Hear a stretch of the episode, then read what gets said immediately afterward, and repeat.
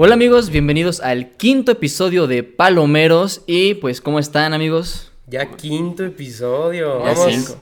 vamos avanzando poco a poco, pero siempre aquí divirtiéndonos con ustedes y vamos a hablar de lo mejor en esta semanita. Lento pero seguro. Así es. Y como ven amigos, que pues, bueno, para empezar, son- desde chiquitos hemos crecido con, ya saben, el chavo, caricaturas. ¿Qué, serie o caricatura es la que más te acuerdas que veías de chiquito? De chiquito, bueno, es que aquí me van a funar ellos dos, pero me acuerdo mucho de Dog, Los Castores Cascarrabias. ¿Por qué te vamos a fumar? Te a fum- fumar, a fumar. Digo, también si quieres, ¿no? Pero pues, también veíamos eso nosotros de chiquitos. Digo, ¿Sí? no, no era como lo principal que veíamos de caricaturas, pero sí se veía que- mucho. Como que nos tocó la última parte, o sea, como cuando se Ajá. iba, o sea, que todavía estaba, pero no era como lo que estaba pegando. Esa pero como pues, igual evolución. llegamos a ver ¿Ustedes vieron Kenan y Ken? Claro, Yo no. claro. ¿No? Nick, No, no Nick at me Night, todo el traía. tipo, no. Kenan Nickel, el príncipe de Bel Air, Alf, eran una joya. Uy, el príncipe de Netflix, ¿por qué lo quitaste? El Príncipe de Bel-Air era chido. Ujú. Y lo quitó Netflix. Yo me acuerdo que lo vi justo antes de que lo quitaran. Pero bueno, hablando de programas que son de la infancia, ¿qué tal que les traigo el rumor de que Disney probablemente ya adquirió los derechos televisivos del Chavo del 8? O sea que puede haber una serie live action para Disney Plus y según este mismo rumor, que aclaro es rumor, puede que esté protagonizada por niños. Sería, sería algo distinto a lo que estamos acostumbrados del Chavo del 8, porque siento que parte del Chavo del 8 es ver a Chespirito y escuchar la voz de Chespirito. El jefazo Roberto Gómez Bolaños. Así es. Buena comedia, la verdad. Pero- Sea como sea. Creo que eh, podría ser mm, una buena, un buena, una buena apuesta, un buen proyecto.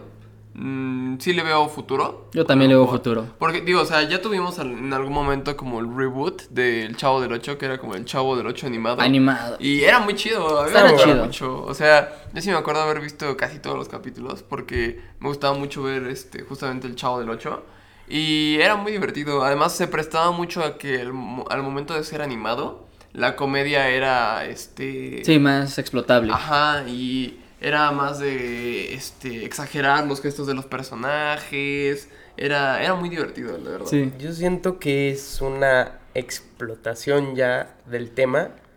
O sea, a mí me gusta mucho el Chavo del 8, pero por lo que me gusta el Chavo del 8 es por el tipo de humor que tenía este Gómez Bolaños. Sí. O sea, esta parte de que señores de 40 años, bueno, no sé cuánto tenían en el momento, y representando niños chiquitos. ¿Seguimos hablando del chavo o de élite?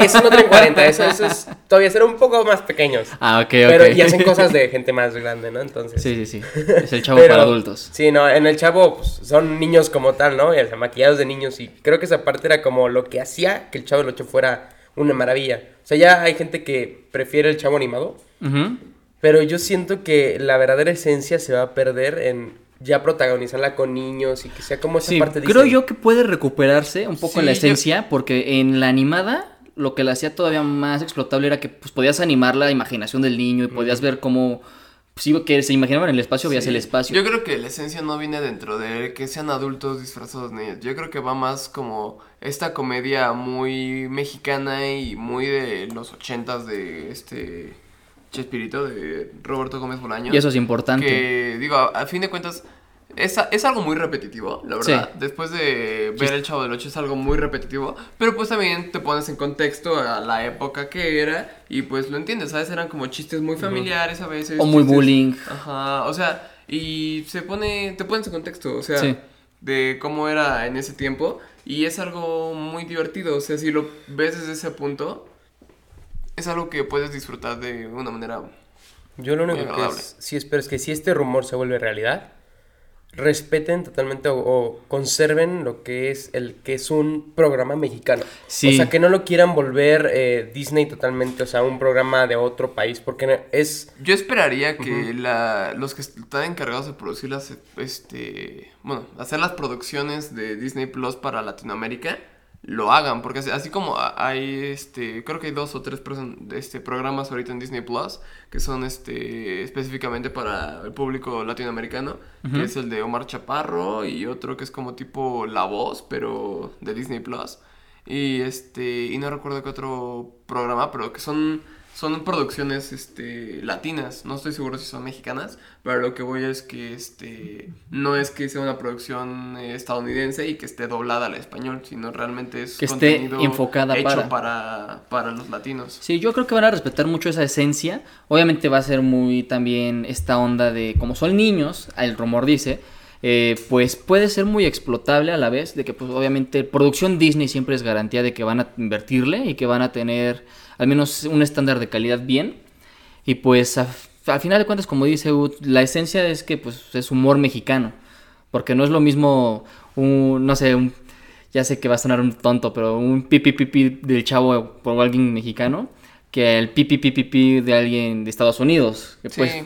hasta Además, esos detallitos. Simplemente yo creo que el entender esa comedia mexicana tienes que haber vivido en México y haber este visto un poco sobre este el Chavo del Ocho y sobre por qué es tan divertido o este o ser completamente mexicano, o sea, es algo que alguien que esté como de este lado del charco tiene que tiene que hacerlo para poder entenderlo. Sí, exactamente.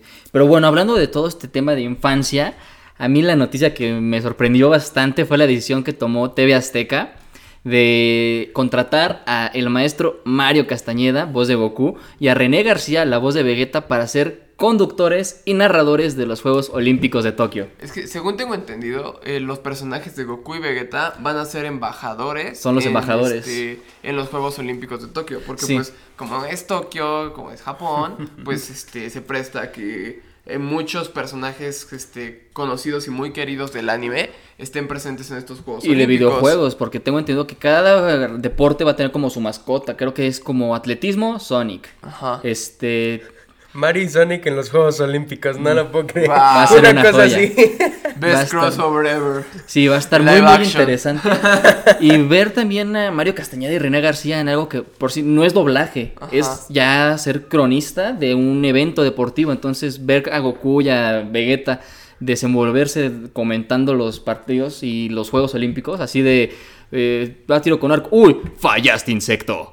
No, Sí. o sea, va a estar muy interesante ver ese juego Creo de que palabras. definitivamente es, es algo que al menos yo jamás he visto, no- nunca me ha tocado presenciar ver algo así. O sea, es como cuando en los Oscars de repente metían a este, los personajes de las películas animadas eh, y las ponían así en una butaca, como cuando estuvo este Sol y Mike y Shrek y Burro y que estuvieron así literalmente en los Oscars. Pues La Bella y la Bestia, 3D. ¿no? Fueron los que dieron la nominación a un premio de animación. Ajá. Está Sí, padre eso. te digo, ese tipo como de mezcla del mundo este Real y digital. real y el mundo, ajá, el mundo de animación y el mundo de toda esta infancia que tuvimos en algún momento que muchos ya creíamos como, pues, o sea, sigue existiendo Dragon Ball, está en Dragon Ball Super, pero pues ya no esperamos que todo lo doble Mario Castañeda Sí, y René. García, porque pues ya es una edad, o sea, como que aprendes a diferenciar entre...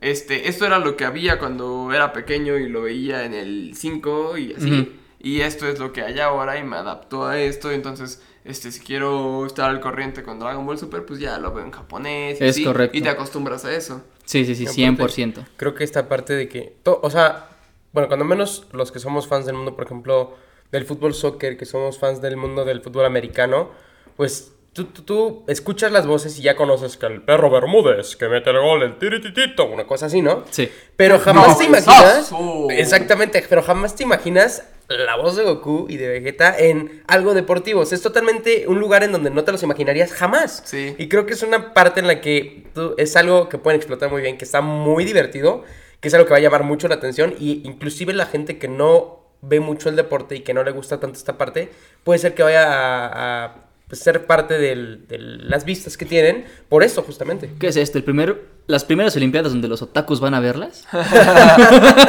Bueno, pues yo, yo soy muy fanático de los de, de todos los deportes, pero, y por ejemplo, las Olimpiadas también muchas veces no es algo que me llama mucho la atención, pero por el hecho de que sean en Tokio y que vaya- estén metiendo todo este... Va a estar muy es- padre. A fin de cuentas es mercadotecnia. Es un Sí, gancho. claro. Pero es, es algo que, pues, encuentran la manera de jalarte y decir como de, ah, pues eso está muy padre, o Eso sea, está muy, muy quiero padre. verlo, quiero, este, ver cómo se desarrolla, además de que, pues, también vas como creciendo y viendo un poco más de cosas importantes como si es clavadismo, natación, tiro con arco Sí.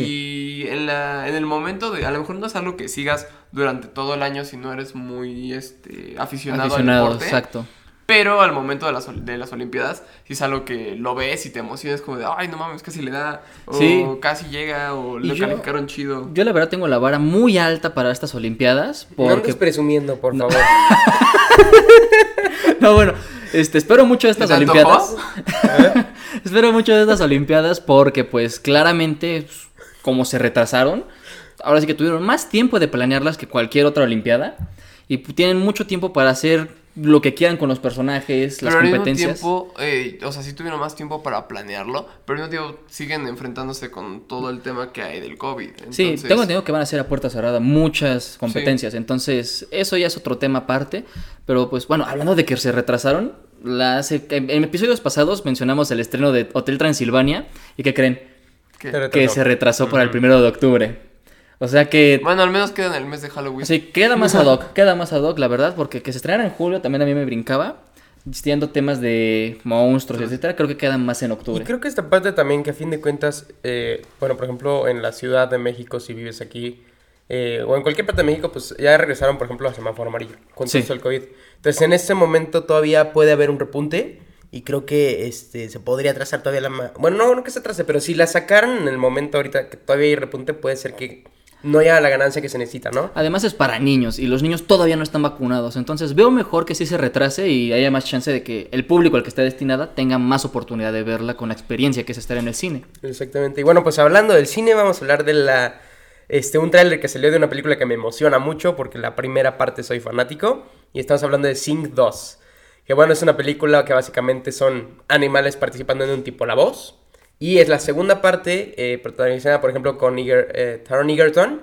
Y pues la verdad es que a mí me emociona mucho porque tiene, o sea, han puesto canciones muy buenas, tienen muy buenas voces. Scarlett Johansson también hace la voz de, una, de un personaje. Y la segunda parte se ve que va a estar maravillosa. La a, mí, a mí ese actor me gusta mucho desde que las películas de Kingsman. Sí, como es- el primer, este, la primera película o producción donde lo conocí. Que dije como, wow, o sea, este güey es, es muy chido. Y luego escucharlo cantar este, en Sing eh, fue, fue- es realmente algo que dices como... Sí le queda, o sea, sí se la compra, sí, la cree, sí se la crees, sí es como de, ah, sí es un gorila que canta. Ah, Que sí. Yo sigo creyendo que este, ¿cómo se llama el gorila? Johnny. ¿no? Sí, Johnny. Yo sigo creyendo que Johnny debió haber ganado. Sí, en- definitivamente. En Sing. Johnny en español es la voz de Roger González, ¿no?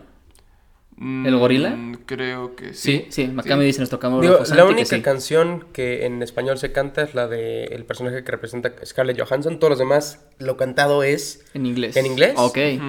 Pero eh, pues vamos a ver qué tal sale eh, la segunda parte, la segunda entrega de esta película. ¿Tenemos fecha de estreno?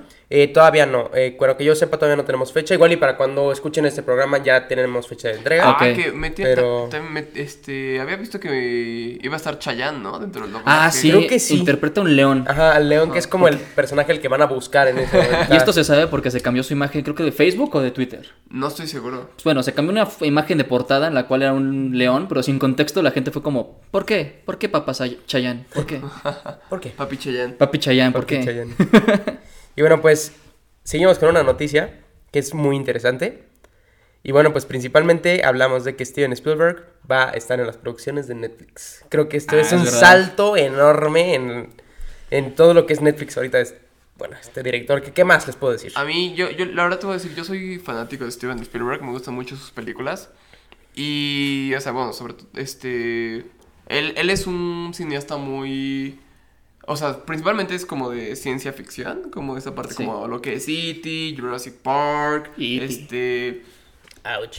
Entonces, en- recuerdo muy bien que en un principio cuando comenzaron a premiar este, películas de, este, de Netflix y de streaming en la academia, Steven Spielberg fue de las personas que se opusieron y dijeron, no, pues es que el cine tiene que ser este, hecho en la pantalla grande, no puede ser hecho para la pantalla chica porque entonces pierde este, espe- aspectos esenciales del cine y así. Él era de las personas que no estaba tan de acuerdo. Vuelve el perro arrepentido. No, no este- No, pero, o sea, yo, las yo, yo como me gustaría verlo, y como digo, así como Sí. está chido, es como de, ah, ok, ya hizo como una, una, un análisis sobre en realidad qué es lo importante del cine y decidió darle una oportunidad a las películas. Deja de tú la oportunidad, streaming. firmó un contrato de exclusividad de su casa productora que va a producir películas para Netflix, o sea, Es que casi todo lo que- que saque él va a estar ahí. Yo creo que sí se dio cuenta esta parte. O sea, yo en lo personal creo que el mundo del cine nunca va a morir. Porque No. el mundo del cine es, es, es enorme y hay mucha gente que prefiere. Yo prefiero ir al cine, por ejemplo. Pero siento que esta parte de los, este, pues de Netflix, Disney Plus, todas estas plataformas, cada vez va a crecer más y es una manera en la que van a poder, este, ver otro mundo del cine. Eso es, es un mundo Sí, del cine, pero un área de. Es- una manera para decidir. Exactamente, Sí. entonces lo vio, yo creo que lo pensó por esa parte y decir, ok, tienen razón, esta parte va a crecer todavía más y pues aquí va a haber este mucho mucho mercado po- potencial. Porque a fin de entonces- cuentas es donde se mueve el dinero. Ujú, y sí, también, claro. no digamos que Steven Spielberg es un director muy este experimental y, o Sí, sea, no, es no, un no. director comercial. como Sí, muchos 100%. otros directores. No digo que sus películas no sean buenas, son muy buenas. Yo amo E.T., amo Jurassic Park, pero pues le gusta el dinero. Le gusta el dinero. Y Bueno. obviamente lo que es este las plataformas de stream, este no es como ahora sí que las ¿cómo se llama? las distribuidoras como son Cinépolis, Cinemex, que te muestran las películas y tienen un inicio y un fin de estar publicadas. Acá tienes al menos un poco más de tiempo de verlas, que aunque Netflix te quite muchas de las que quieres ver, este puedes decir cuándo y cuál ver. Sí, Sí. claro. No es bueno, nada más un catálogo ahí. Hablando de que le gusta ganar dinero a la gente, Ok. vamos a tocar un, un pequeño tema que se ha vuelto muy eh, popular en este momento y es todo el revuelo que ha causado Bárbara Perejil, digo, de Regil.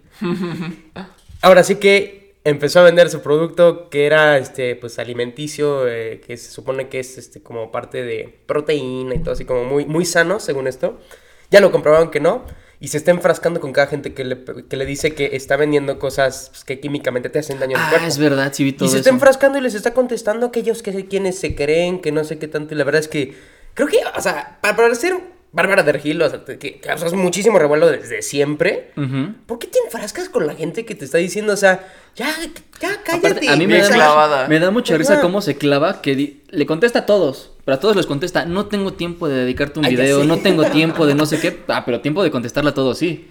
O sea, Bárbara Regil, contéstanos, por favor, a ver si tanto. a ver, contéstanos. Pero bueno, pues ahora sí que, eh, la verdad a mí no me cae bien esa señora. Pero pues bueno, siempre es muy interesante y muy divertido ver Sí. cómo se pelea con Sí, la gente. tiene un inicio y un fin, así que a ver a dónde nos lleva esta El polémica. chisme de la farándula siempre es Siempre va a es estar- algo muy entretenido, sobre Muy todo entretenido. sobre todo esas figuras que como que están en un pedestal muy alto, ver cómo poco a poco ellos mismos se van tirando con las cosas que dicen, cómo se contradicen y cómo caen más bajo, o sea, en cuanto a un comentario de Instagram o una persona que este si tú quieres dar la cara haciendo un video y dice así como de, "No, pues sabes qué, tu este proteína es una porquería." Y ver cómo se rebaja y a, a decir, no tengo tiempo para estarte contestando. Tengo mejores cosas que hacer que tú. Es como. Vas a ver que su ¿Estás en la caída, secundaria o qué pedo? su caída va a ser más dura que su abdomen. Vas a ver. Imposible, yo creo que sí es imposible. Más dura que su frente. Su mamá lo avala. Qué trancazo, es que yo veo el video y no me canso, o sea, la reseteó. O sea, Lo mandó al gulag. sí, no, pero pues a ver en qué termina todo esto. Pero hay algo que no tiene final, ¿eh? Y ya nos confirman que no tiene final. Lo que es la serie de Stranger Things, Ajá. dicen que esta siguiente temporada no va a ser la última, pero que se acerca al final. Yo como lo veo, o sea, es, es a lo que, digo, al menos los fanáticos de Stranger Things, no queremos que se acabe Stranger Things, queremos Stranger Things Sí. así como que sea algo que tengamos, al menos por un buen rato, pero tampoco queremos que sean 11 temporadas como The Walking Dead y que al final de Sí. las 11 temporadas solo haya 3 personas que sigan viendo el final de temporada. o Es sea, correcto. Yo creo que es algo que dices, ok, va, si Netflix, si quieres hacer 6 temporadas, va, chido, pero andas bien. Ok. O sea, no, tampoco nos des un chingo de temporadas, sino nos des muy rápido y que nos entregues una cagada. O sea, si te estás tardando do- sacar este, dos años por cada temporada, que valga la pena. Sí, este, yo creo que están a tiempo en un momento muy, muy bueno para decir va a llegar al final. Sobre todo porque, Porque los protagonistas crecen. Es lo que voy a decir, este, justamente van a crecer y lo que no quiero es que se conviertan en un Riverdale, que sean adolescentes, no. adultos, este, resolviendo misterios como un Scooby-Doo, que ya de ese tema hay mucho. Y entonces yo creo que terminarla bien con una temporada siguiente a esta va a estar muy, muy... Ah. Ajá, no. Muy, muy, muy, muy, este, muy correcto, porque pues como crecen, las experiencias ya lo hicimos en la infancia, se enamoran, ya van a estar muy adultos en la que sigue, que dicen que no va a ser la final esta. Me gusta mucho el contraste de cómo en- el primer este, capítulo, en la primera temporada, este, pasan como 10 horas jugando calabozos y dragones. Y este. Y ya en las últimas temporadas, todos están en sus intereses amorosos y todo. Y este. Y luego está Diego que puede hacer ambas. Y luego este Will, o sea, lo único que quiere es jugar con sus amigos Ah, y estar sí. eh, ahí con ellos. Y ellos, pues, no le prestan atención y si sientes feito. Es como. Pues sí, es que también uno lo comprende que él no pudo jugar, no- él estuvo, él estuvo atrapado, o sea, él salió y dijo, oigan, ¿y jugamos? ¿De qué hablas? Ya jugamos. ¿De qué "Ah, hablas? Ya tenemos todos 24 años, tú sigues teniendo 11. sí, va a ser muy interesante toda esta nueva temporada. Sobre Sí. todo por el final de la última, la escena post créditos me dejó muy intrigado y muy A mí me dio mucha aliviado. calma, mucha paz, fue como de, ay, ok. Yo sí pensé que iba ¿estás a bien?". terminar en esta temporada. O sea, si no hubiera salido esa eh, escena post créditos, cualquiera hubiera dicho ya, ya terminó. Ya acabó. No, yo no. creo que, o sea, yo al menos si me hubiera quedado sin escena post créditos, sí hubiera esperado que siguieran un poco la historia, al menos una temporada más.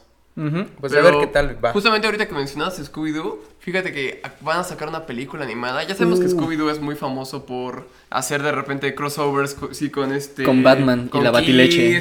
Con Batman, o sea, es muy famoso por de repente hacer unos crossovers. Va- Van a hacer un crossover que yo creo que la verdad está muy, muy correcto. Que es este Scooby-Doo y Coraje el perro cobarde. Donde van a Uh. estar este ambos en el mismo. Bueno, van a llegar al pueblo de Coraje, no me acuerdo cómo se Un llama. crossover que todos habían pedido. O sea, Sí. son temas relacionados, son perros. Y fíjate, yo siento que deja, o sea, por, un, por una parte de la animación, pero por el otro lado, el tipo de monstruos y de terror que manejan en ambas series es muy distinto. Va a estar de, padre. De coraje es como algo muy este. Son reales, no son hombres con máscara. Ajá, o sea, realmente muy oscuro los misterios y los este y los monstruos que salen y todo es, o sea, son de verdad y sobre todo es algo muy bizarro. Son, son monstruos muy bizarros que en algún momento incluso hasta te incomodan, o sea, O sea- en vez de darte miedo es como, wow, qué Sí, o pedo. sea, son tan bizarros que, o sea, solo hay que pensar en el clip del el pescado en la, en la bañera diciendo, te lo juro por Armando Maradona. Eres hermoso, coraje, te lo juro Margarita Sí, Armando, o sea, Maradona. Y te digo, o sea, son ese tipo de cosas que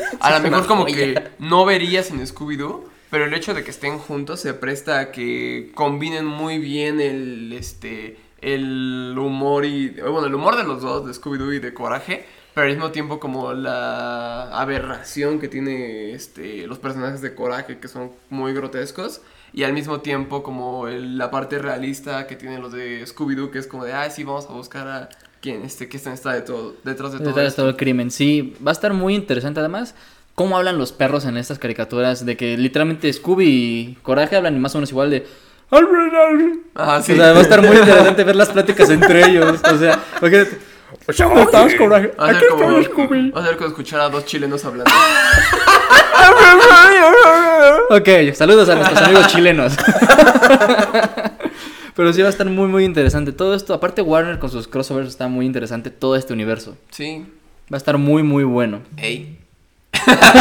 Ey, ey.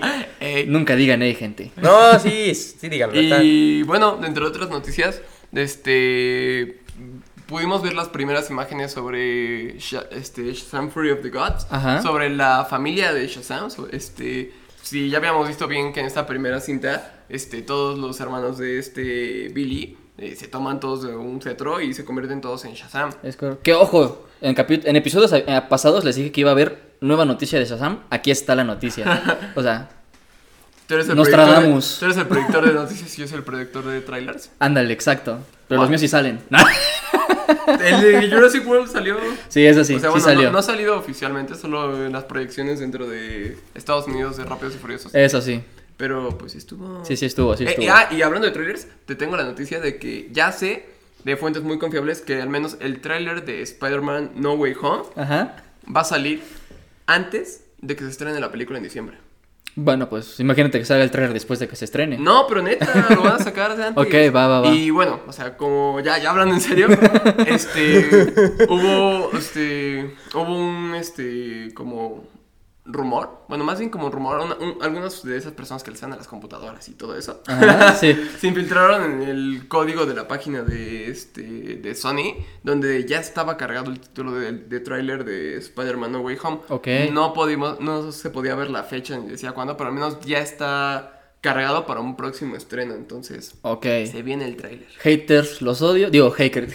También los odio. No, hackers, los odio y los amo. Gracias. Gracias. Pero volviendo a Shazam, Shazam, ok. podemos ver como, incluso, o sea, ya habíamos hablado de cómo había cambiado el traje de Shazam en esta nueva película. Sí. Y podemos ver el traje de todos los miembros de la este, Shazam Family. Ajá. Este, como todos cambiaron, ya no son tanto como de cómic, como clásico, como lo habíamos discutido antes, sino ya es este, como una armadura, como más este, más como puesto para la pelea. Ok. Y también una de las actrices, bueno, cuando, evidentemente habíamos visto que eran niños y cuando se volvían adultos, pues eran unos actores diferentes. Iban al gym. Iban al gym, ajá. Pero una de las actrices va a mantener su personaje tanto como este personaje, o sea, cuando es niño, ¿Niño? como cuando se convierte en Shazam. Porque, pues tengo entendido que el personaje dentro de la trama ya alcanza como la madurez suficiente para ser un adulto y este. ¿Y si va a seguir siendo? Shazam. Sí. ¿Sí? Yo había escuchado el rumor de que habían despedido a alguien. Fíjate que no estoy muy bien enterado de si despidieron a la actriz anterior Ok. o si dijeron, pues vamos a ahorrarnos un sueldo. Vamos a y un vamos sueldo. a meter a esa chava. Va. Pero este es, es curioso porque es la única per- la única actriz que este que dobletea su personaje en ambos lados. está padre. Solo, solo guarda el disfraz ahí. Fu.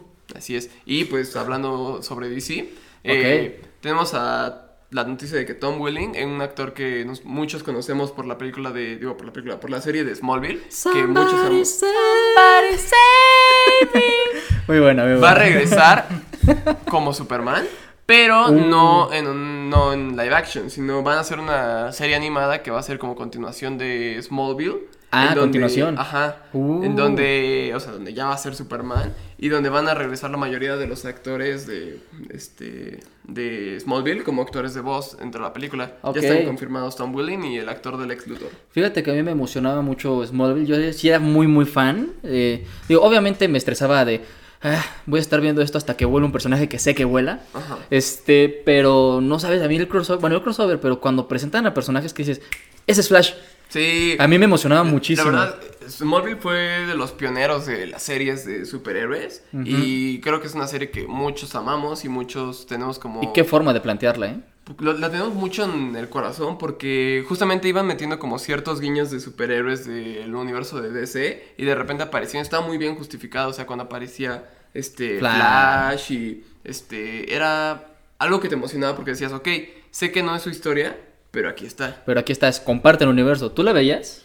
La verdad yo vi pocos episodios, yo no fui de, de que me sentaba a ver porque realmente no sabía que era de superhéroes. O sea, Ah. yo lo veía en Warner, yo no veía muchas series de... Ah, ese era en el hijo de. Superman. Pero es que yo, o sea, no, no tenía yo muy presente de que eso era la serie, pero ahora que me puse a ver poco, o sea, un poco más toda la onda, creo que es cuando tú piensas en serie de superhéroes, vas a pensar en Smallville, creo que es como la ¿Cómo, representativa. cómo que el hijo de Superman no se llama Smallville? ¿Cómo que?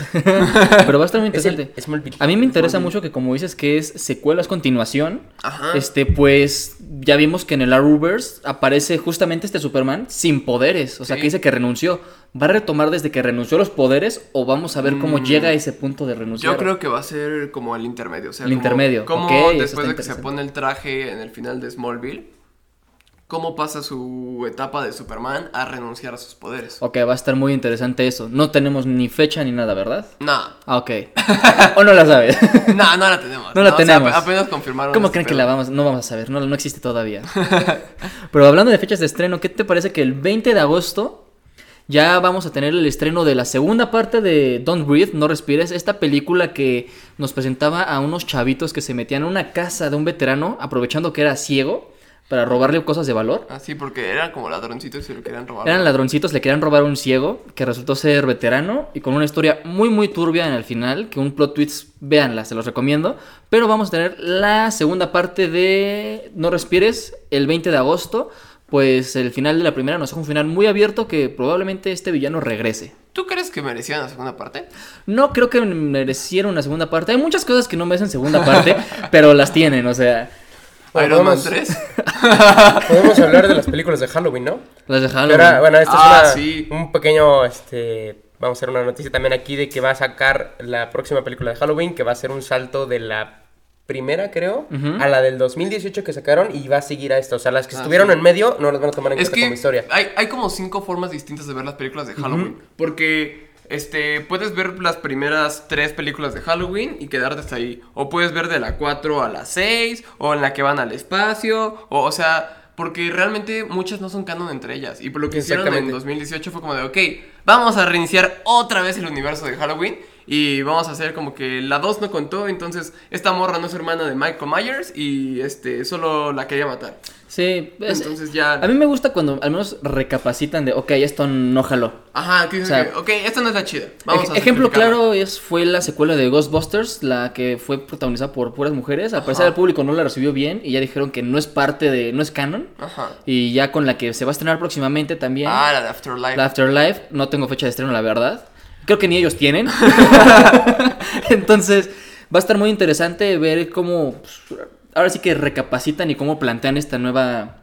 Esta, creo que son los hijos de los originales los que Eh, van a eh, protagonizar esto. Yo creo que, o sea, es, es muy al estilo de Stranger Things. Sí. Como de, "Oye, vamos a meter a niños a resolver misterios. Pues no y sale, no sale fantasmas". Mike de Stranger Things en Sí, esta película. sí, Sí, o sea, va a justamente estar sale. muy bueno. es que ha sido así también, o sea, cuando hicieron ahora el reboot de It, Ah, Sí. o sea, el- lo mismo hicieron y creo que creo que fue bien recibida, o sea, para A mí me Aunque gustó. dentro de It, o sea, dentro de la dentro de la película, dentro del libro, sí son niños los que por ahí la encontré claro. y después se vuelven ya adultos. Pero bueno, si te vas por el libro, pues vas a encontrarte que en el libro tiene una orgía hasta el final, ¿no? O sea, no se van a basar totalmente en el libro. Sí, no, no. no se van a basar totalmente en el No, libro. pero o sea, por esa parte al menos, esa- por, eh, por ejemplo, de los Ghostbusters, no, no hay libro, era Sí. una película y la original es que son estos este, adultos que cazan fantasmas, literalmente. Y aquí sí como que le quisieron agarrar la fórmula que está funcionando para Netflix, que funcionó en Stranger Things, que funcionó en It. Pasar la batuta al niño. a- ajá. Yo siento que va a salir muy buena. Sobre todo porque supongo que está apuntándole a un público más joven. Sí, es bueno, correcto. Pues hablando acerca de cosas que van a ser como reboots de diferentes cosas. Esta no tanto como de una película, no estoy seguro. Pero sí de una leyenda muy famosa y esta leyenda es de Candyman. Ah, sí, sí hay película. Sí, hay película. Sí, entonces exacto, hay una reboot. película. Ahora van a sacar el, el nuevo reboot, pues es básicamente decir tres veces o cinco veces una cosa así, Candyman enfrente del espejo. Y pues este te va a matar. ¿No era Bloody Mary? Eh, es que Es que eh, como basado. es como basado en Candyman y todo, o sea, es, es diferente. Es como lo, lo mismo, pero Qué ojo, diferente. dato curioso de Candyman. En la primera película, el protagonista, cuando tiene una escena que tiene abejas en la boca, este, no es CGI. Realmente se puso nada más un aparato para que no se pasen a la garganta, pero sí tenía las abejas en la boca. ¡Wow! O sea, para Diez. tener terror. Gracias de diez. CGI por existir. Gracias CGI por existir. Bueno, y esta película se va a estrenar el 27 de agosto, ya pronto. Y bueno, pues si a ti te gusta el terror, yo siento que esta película te va a gustar. Es correcto. Y bueno, yéndonos de lleno con más terror, porque este capítulo va a tomar un giro espeluznante. Es correcto. Tenemos Las entregas de siete Netflix. películas. Fíjate que tenemos entregas de Netflix que a mí me parece algo muy curioso o algo que pues me brinca, me llama la atención, ya que Netflix va a estrenar una trilogía que digo, ¿qué es lo que más odiamos todos sobre las trilogías? Tener que esperar un año a que saquen la otra película o dos años, no saber ni siquiera cuándo va a salir. Bueno, Netflix lo, que va a hacer va a ser sacar este tres películas de terror que están inspiradas en los libros de R.L. Stein, que es el mismo escritor de este, Pesadillas, de Ghostbumps. Y este, estas películas se van a llamar Fear Street y van a estar ubicadas en distintos años. Va a estar, este, la, la primera que va a salir, va a salir el 2 de julio, va a ser Fear Street, 1994, y está inspirada como estas películas de terror de asesinos que son slashers, como Scream, como Viernes 13 y así. Uf. Después, la siguiente semana, vamos a tener otra película que va a ser Fear Street 1978, que está inspirada igual en películas de terror, pero como de los 70. Si bien este, los, en la de los 90 era este, Scream, Ujú. acá en los 70 es Jason, porque igual es un campamento y así todo el pedo. Ok. Y después van a sacar una en mil, una que es este Fear Streets O 1666. sea, nos vamos para atrás. Ajá, para atrás, que va a, estar, va a tener temática sobre brujas. Uh. Y las tres películas están conectadas y supuestamente este, te dicen que to- todos los misterios y todo lo raro que está pasando en, en las primeras dos películas es por consecuencia de la última. Entonces, este, como que van a empezar con el final y te van a contar después el principio. Va a ser una entrega Un Star Wars de miedo. interesante. Ándale. O sea, Va se va a hacer como una miniserie, por así decirlo.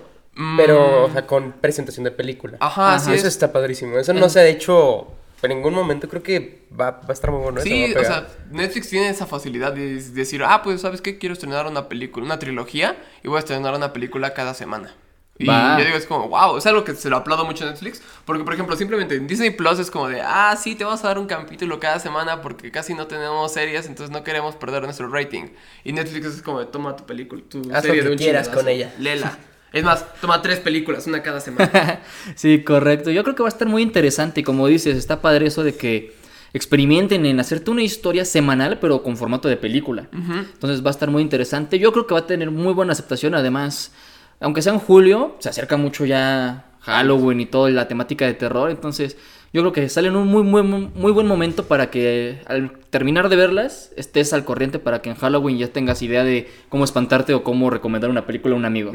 Así es. Y hablando de recomendaciones y bueno, de todo lo que podemos hablar de opiniones nosotros. Sí, pues vamos a hablar de Un lugar en silencio 2. ¿Qué Antes les de que pareció? empecemos eso, ahora sí, como sigue, bueno, no se sigue en el cine, pero si ustedes no la han visto por alguna razón y la quieren ver sin ningún spoiler, ahora sí Oscar va a poner el minuto en el que ya Sí. pasado esto. A ver, es más, Pero para los que preferencia, escuchan en. Spotify, vamos a dejar 5 segundos de silencio para que Oscar pueda decir el minuto. Es correcto. Pero no tengo el minuto porque todavía no terminamos de hablar. Por eso, cuando lo estés editando, güey. Ah, sí. Aquí está. O que lo pongan en la descripción, una cosa así.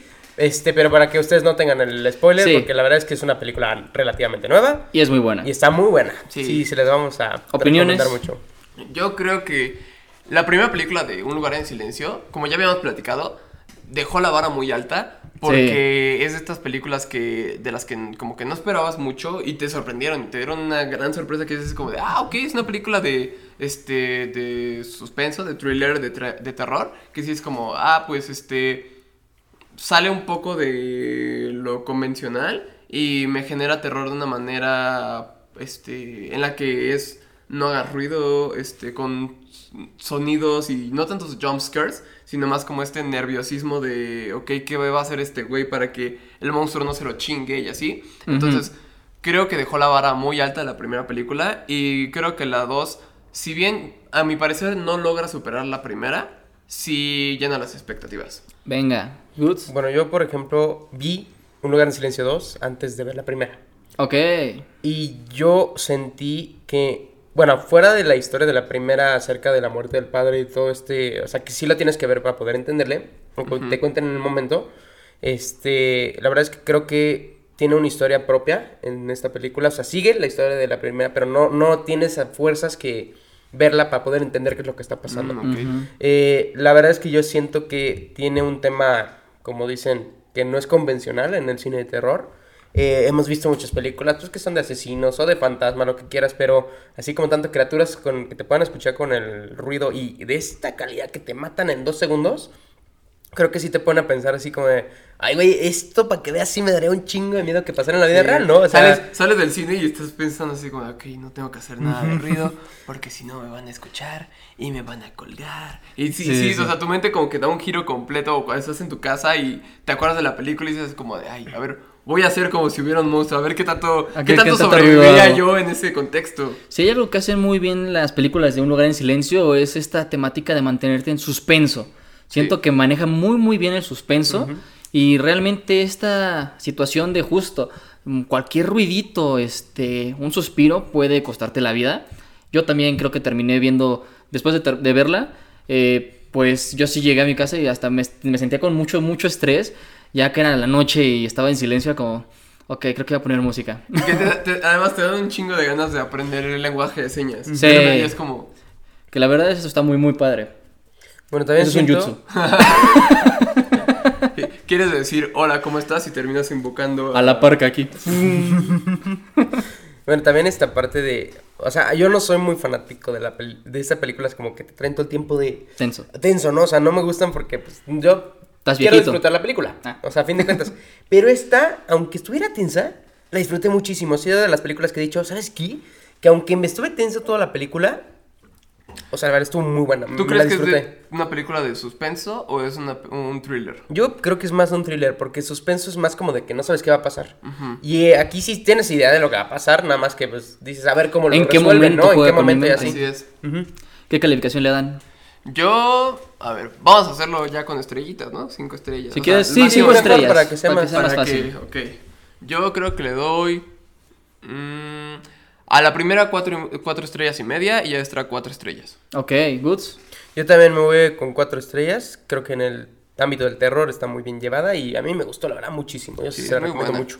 Muy bien, yo creo que igual le voy a dar cuatro estrellas porque si bien no es excelente, es bastante buena. Por promedio tiene cuatro estrellas, obviamente. Así es. Entonces se las recomendamos. Si siguen el cine, como dice Woods, vayan a verla. Algún día deberíamos analizar una película muy mala. Así Muy, que le demos muy- dos estrellas. Venga, vamos. Pésimo. Próximo episodio analizaremos emoji. No, no, yo- No, pero- No. Bueno, perdón por ese chiste, pero vamos a vernos con recomendaciones para que vean que sí vemos buen cine. Ok. Este, hablando de terror y todo este suspenso, gore, etcétera. Yo les quiero recomendar, creo que ya no está en Netflix, pero Raw, que es creo se dice como crudo. Raw. Sí, ¿no? Raw, como crudo. Este, es una temática que es como de canibalismo. Y si bien no es muy de, ay, qué miedo, es muy de, me da mucha náusea verla. Pues es Pues muy entra gore, ¿no? dentro del terror del Entra dentro- género del cine gore. Es correcto. Entonces, si las recomiendo, vayan a verla. La historia de una niña. Ahora sí que como esta etapa de el descubrimiento de quién soy. Es una película francesa. Es francesa. Y en el proce- proceso de quién soy yo, resulta, pues, soy un caníbal. Entonces es muy gráfica. De hecho, fue muy criticada también por el hecho de ser tan gráfica. Y creo que eso a mí me gustó bastante. Que si bien, como digo, no da tanto miedo, sí es muy difícil de ver y te la recomiendo. De que te va a dejar pensando, te va a dejar pensando. Inclusive hubo muchas noticias de gente que fue al cine a ver esta película en el momento en el que salió, que tuvieron que salirse ya sea porque les dio náuseas, vomitaron, eh, se sintieron Es mal. creo que es muy, muy Ajá. distinto verla en el cine. Sí, Sí. claro, a- totalmente. O sea, a verla en, en tu casa, en, en Netflix, porque como quiera de repente te volteas, lo haces como, "Ah", pero pues lo ves así chiquito y todo. Y en el cine es una inmersión completa, la pantalla grande, los sonidos por No es como que puedas ponerle pausa. Ah, voy por agua. Así no, es. O sea, sí es- o, la ves o no. Sí, es un tipo como de gore así fuerte de, o sea, que lo ves en la pantalla tipo hostal, Ajá. que es este, que te representa imágenes muy fuertes, que tú en la vida real la ves y sí te puedes hasta desmayar del, de la impresión, ¿no? Sí, es muy, muy Entonces, fuerte. es, es muy buena la película, creo que eh, la hacen muy bien, la, la representa, la, la actriz la hace muy bien, pero sí es una película que si tú eres muy débil del estómago, por así decirlo, mantente un poco más eh, con una cubeta o así al momento de verla. Esta no es una película para botanear, ¿eh? Definitivamente no. no, no la vayan botaneando. Y bueno, Para pues comer algo muy espeso. Sí. Sí, no. Yo les voy a Unos dar la bongles así recomendación. remojados en salsita. No, güey, esa Unas imagen- costillitas. mm. Ándale. No necesitaba esa imagen. Pero bueno, sigamos. Yo les voy a recomendar mi película de terror suspenso favorita. La que yo, bueno, yo la amo esta película, la puedo ver mil veces. Ujú. Soy muy fan del cine de terror y siento que esta es de las pocas películas que de verdad eh, te causan un terror psicológico muy fuerte, que te pueden llegar a impresionar en el momento. Y estamos hablando nada más y nada menos que de Siniestro. Es, creo que eh, gracias a... He visto yo, por ejemplo, este, investigaciones que han hecho de películas de terror que dicen que esta es la que más espanta a la gente, o sea, Ok. psicológicamente que más te llega. Y bueno, pues si no la han visto, es acerca de el, como le dicen, el boogeyman en ese momento, que es el coco, por Ajá. así decirlo. Recuérdame. Ah, no, ¿verdad? Ese coco no.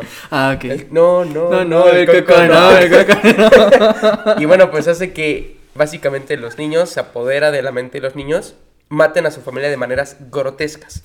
Y es eh, un señor que llega a la casa con sus hijos y su esposa y se encuentra, este, pues, grabaciones, ¿no? Que eh, acerca de las muertes que han grabado los niños haciéndole a sus papás. Es muy bueno. Desde podarlos, literal con este máquina para cortar el pasto, hasta ahogarlos en camillas este, en un. O sea, es una película que te enseña esta parte grotesca de los asesinatos de el- la parte de un niño, que siento que es todavía más fuerte. Es la mente de un criminal en un niño. Exactamente, y pues es todo el tiempo la presión de que no sabes si el coco de verdad va a estar ahí, no va a salir, va a salir, o sea, es una película que tiene de todo, de terror, eh, thriller y suspenso. Erotismo. Erotismo, ¿no? Ah, bueno, no tiene de todo.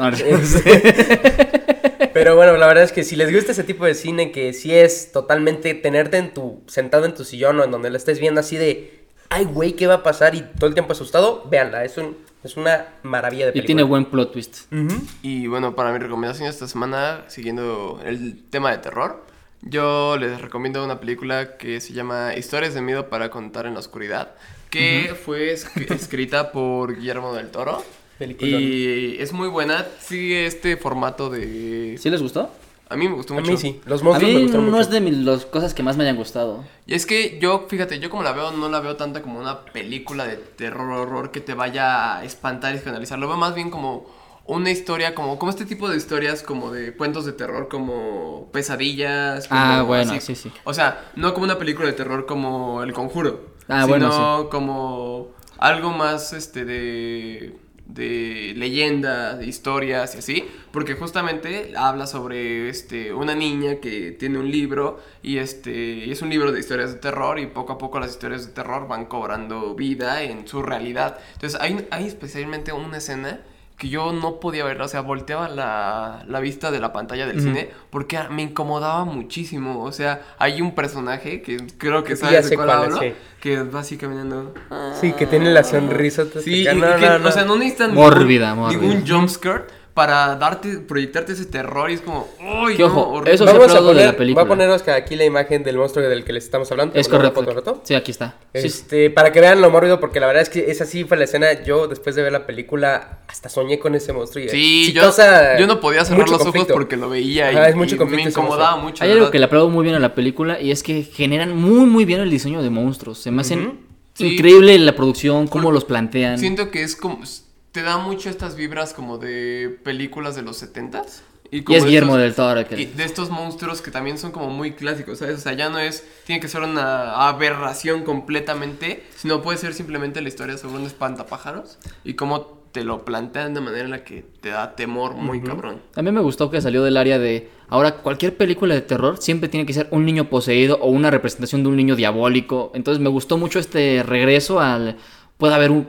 Incluso pudo haber habido un hombre lobo o estuvo el espantapájaros. Y fíjate que no siento que sea una película para adultos, No. porque los protagonistas son niños y el terror es muy, este, no Light. infantil, pero no se enfoca en espantarte y darte un infarto, sino en causarte temor, literalmente en Lo causarte que, temor. o sea, las reseñas que recibieron mucho estas películas, que es lo mismo que decimos nosotros, es el, el- tal vez el miedo no fue de, wow, es que te va a espantar. Pero cómo están representados los personajes, los monstruos, eh, fue algo, o sea, que fomentaron mucho de manera muy positiva, en especial lo ma- los maquillajes, el tipo de CGI que utilizaron. La verdad es que si quieres ver unos monstruos que de verdad te pueden causar pesadillas, no porque sean aberraciones, pero nada más por verlos, literal, vean la película, de verdad sí lo Es correcto, vayan a verla. Y bueno, ya que estamos en este tema todo, ya bien metidos en terror, vamos a hablar este también algunos datos. de- Los tres Ah. datos más grotescos del terror. Bueno, si me permites empezar, me gustaría como comenzar para... Va, es que él es el experto en terror. De, bueno, ya hablamos un poco bastante sobre este lo que es el terror en el cine. Ajá. Quiero que me digas, ¿cuándo crees que fue eh, creada, proyectada la primera película de terror? Pues, Hace un chingo. Eh, Más no o sé. menos. ¿O cuál, este, tú- cuál- cuál es la película de terror más viejita que recuerdas? mm, No, pues. Más viejita que recuerdo. Es que por fechas no sé, o sea.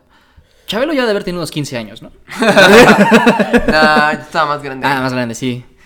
No, la verdad no sé. No fue hace Bueno, tanto, no fue te voy a decir, Tanto. la primera película de terror fue proyectada en Francia Ajá. en 1896. Ok. Entonces, Excelente. el terror existe ya desde hace Mucho bastante tiempo. ¿En qué mes o qué día? Y, ah, este, justamente algo curioso es que fue estrenada, uno diría así como de terror, ah, pues Halloween. No, fue estrenada el 24 de diciembre Ah, no. de ese año.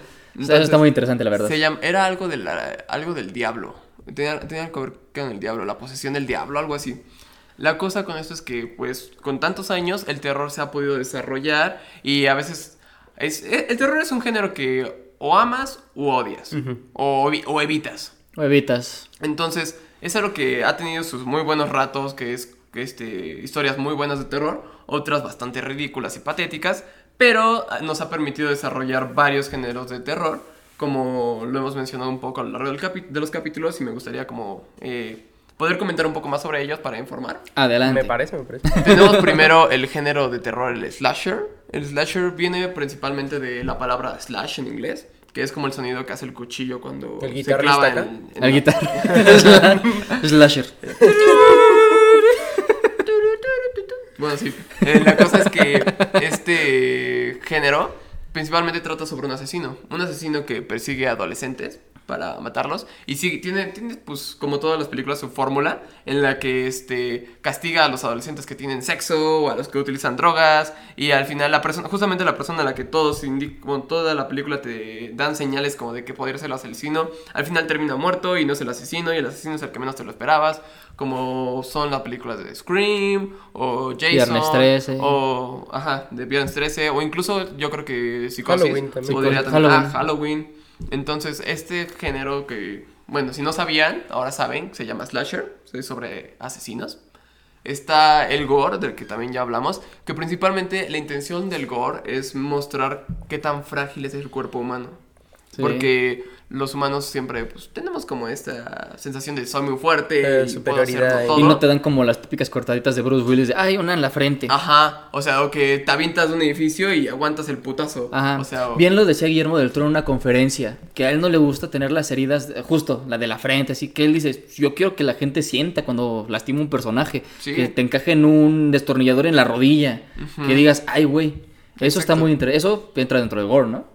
Sí, o sea, el, bueno, el punto del gore es algo más drástico, o sea, exceso de violencia, exceso de sangre y mutilación que demuestren justamente esto, qué tan frágil es el cuerpo humano, que podemos ver como en películas como lo son Hostal, como lo son Saw. Yo prefiero las películas de Saw porque combinan muy bien el gore con temáticas o policiales o de misterio, entonces es algo que Sí, no es te da exceso. más que solo violencia en bruto, como son las películas de Hostal. Ok, Tenemos eh, también, por otra parte, los thrillers. Hay una diferencia entre las películas del género de thriller y el género de suspenso.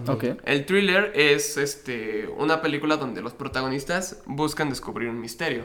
Ujú. Y el suspenso literalmente es que te genera... este, Al espectador el suspenso. Al, al espectador el suspenso y que te mantiene en el filo de la, de la butaca. Un gran maestro del suspenso es este Alfred Hitchcock Hitchcock. Ujú. que él utiliza una frase muy particular para de- describir el, el suspenso. Eh, dice, dos personas están comiendo en una mesa y hay una bomba abajo de la mesa. Hay un pastel.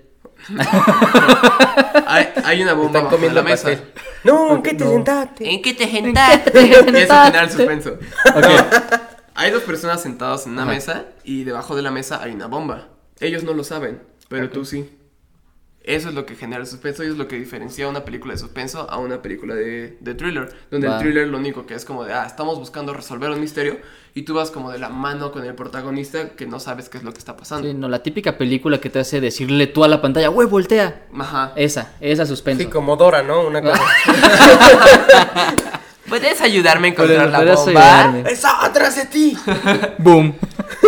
Y bueno, creo que para entrar dentro de lo último está el género del horror. Ok. Que abarca varios, este, varios temas. Bueno, varios como sub subgéneros. Ah, como que suma subgéneros para hacer su género, ¿no? Así es. Ok. Está el género del horror, del que podemos desprender el horror naturalista, que son películas que tienen que ver como con, eh, por ejemplo, la película de Tiburón, que es una película de terror, pero no presenta una situación de ciencia ficción ni paranormal. Simplemente es como cómo hacer que un ser de... O las películas de Cocodrilo. bueno, Cocodrilo, la falla de. San Andreas. Ajá. Bueno, eso es... No, es- No tanto, pero es algo que viene de la naturaleza. Exacto. Mira que no se escuchó. No trae los- ¿Qué se te ocurre cortarlo? bueno, Sigamos. sigamos, sigamos. Prosigamos. Dentro del género del horror, también está, como ya mencioné, el horror, el horror paranormal, que involucra fantasmas, espectros o posesiones como del diablo, que Sí. también podría ser como Conjuro y todo esto. religioso, que es como demonios y así. Y está el horror de ciencia ficción, que principalmente son o experimentos o aliens o algo que tiene algo que ver con este, fundamentos científicos, pero lo Científicos. llevan un poco más allá. Va. Y bueno, creo que con esto podríamos cerrar mi parte de los géneros. de Los terror. géneros, bueno, pues como abarcaste mucho de terror, yo creo que me voy a ir más por los datos relacionados al, al terror. Y pues, ¿qué les parece? Hablando del maestro Hitchcock, pues que en Psicosis, pues este, la escena de la muerte en la bañera, la, la que siempre sale de él, Esta, eh, es, esta película clásica de, de terror que de En hecho blanco y tiene negro. una serie inspirada que es Bates Motel es correcto. sobre el asesino Norman Bates. Pues bueno, yo no me voy a meter tanto en tecnicismos, solamente el dato curioso es de que en esta película fue la primera vez que una producción estadounidense mostró un retrete en funcionamiento. En la, es la primera vez en la historia que aparece un retrete funcionando en la historia del cine. ¡Wow! ¡Wow! ¿De veras? Qué no, curioso. sí.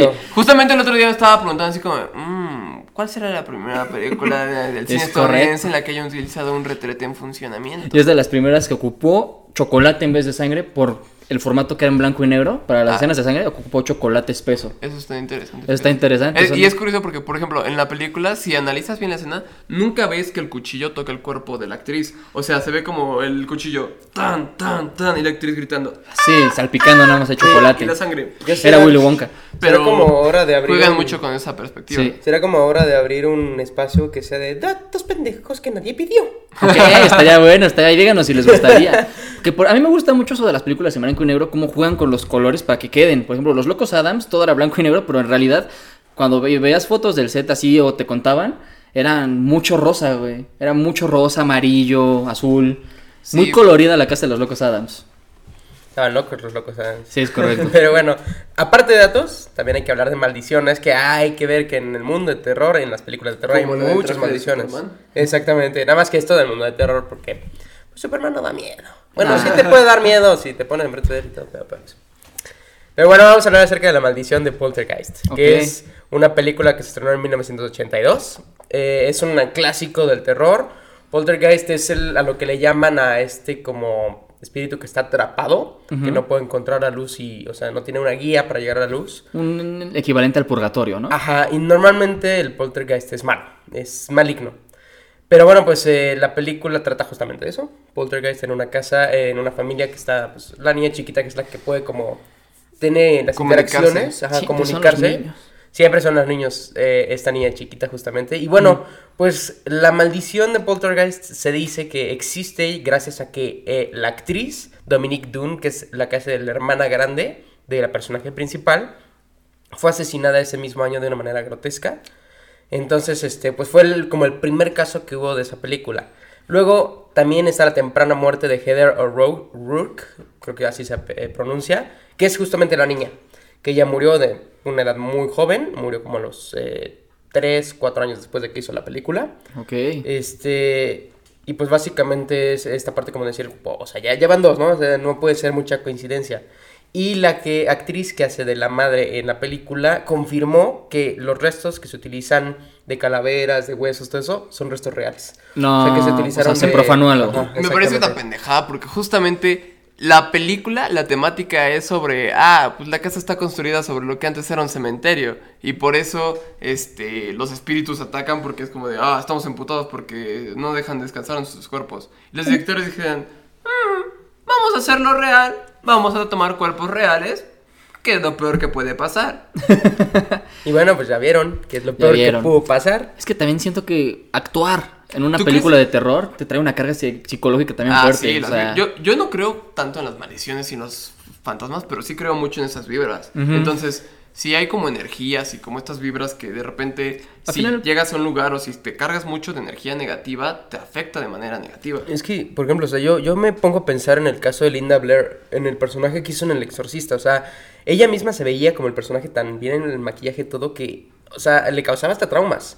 Creo que esta parte de tú participar en una película que tiene que ver con cosas del más allá, con cosas extraordinarias que pues no vemos todos los días, te Exacto. puede causar desde problemas psicológicos hasta que de verdad eh, pues exista algo del más allá, ¿no? O sea, Te jales una vibra negativa. exactamente. Sí. Entonces, está, está interesante. Está lo que interesante. pasar todo Yo creo que principalmente es eso, sobre todo cuando es una edad muy temprana, como en este caso. dejas sugestionar más No, fácil. Y sobre todo, no estás en ese- justamente en esa etapa en la que como que comienzas a experimentar la diferencia entre realidad y, este, y fantasía.